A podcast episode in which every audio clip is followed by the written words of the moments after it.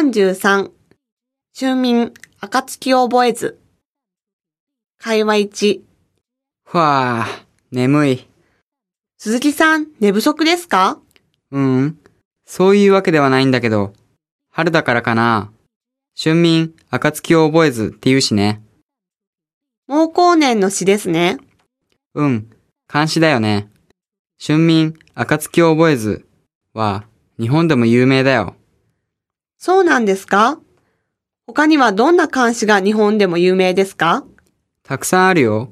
李白や杜甫、白居易なんかは国語の授業で必ず勉強するしね。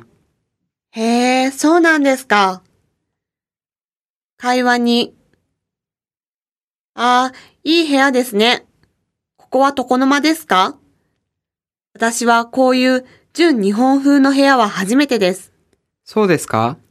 ほら、張さん、この掛け軸を見て。ああ、懐かしい。見事な楷書ですね。この漢詩、知ってる？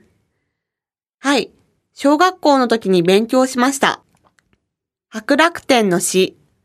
今でも暗唱できますよ。さすがに中国人ですね。漢詩に詳しいんだ。いいえ、全然。そういえば、日本人は白楽天が好きなようですね。ええ、その心境は、日本人にも親しみやすいからね。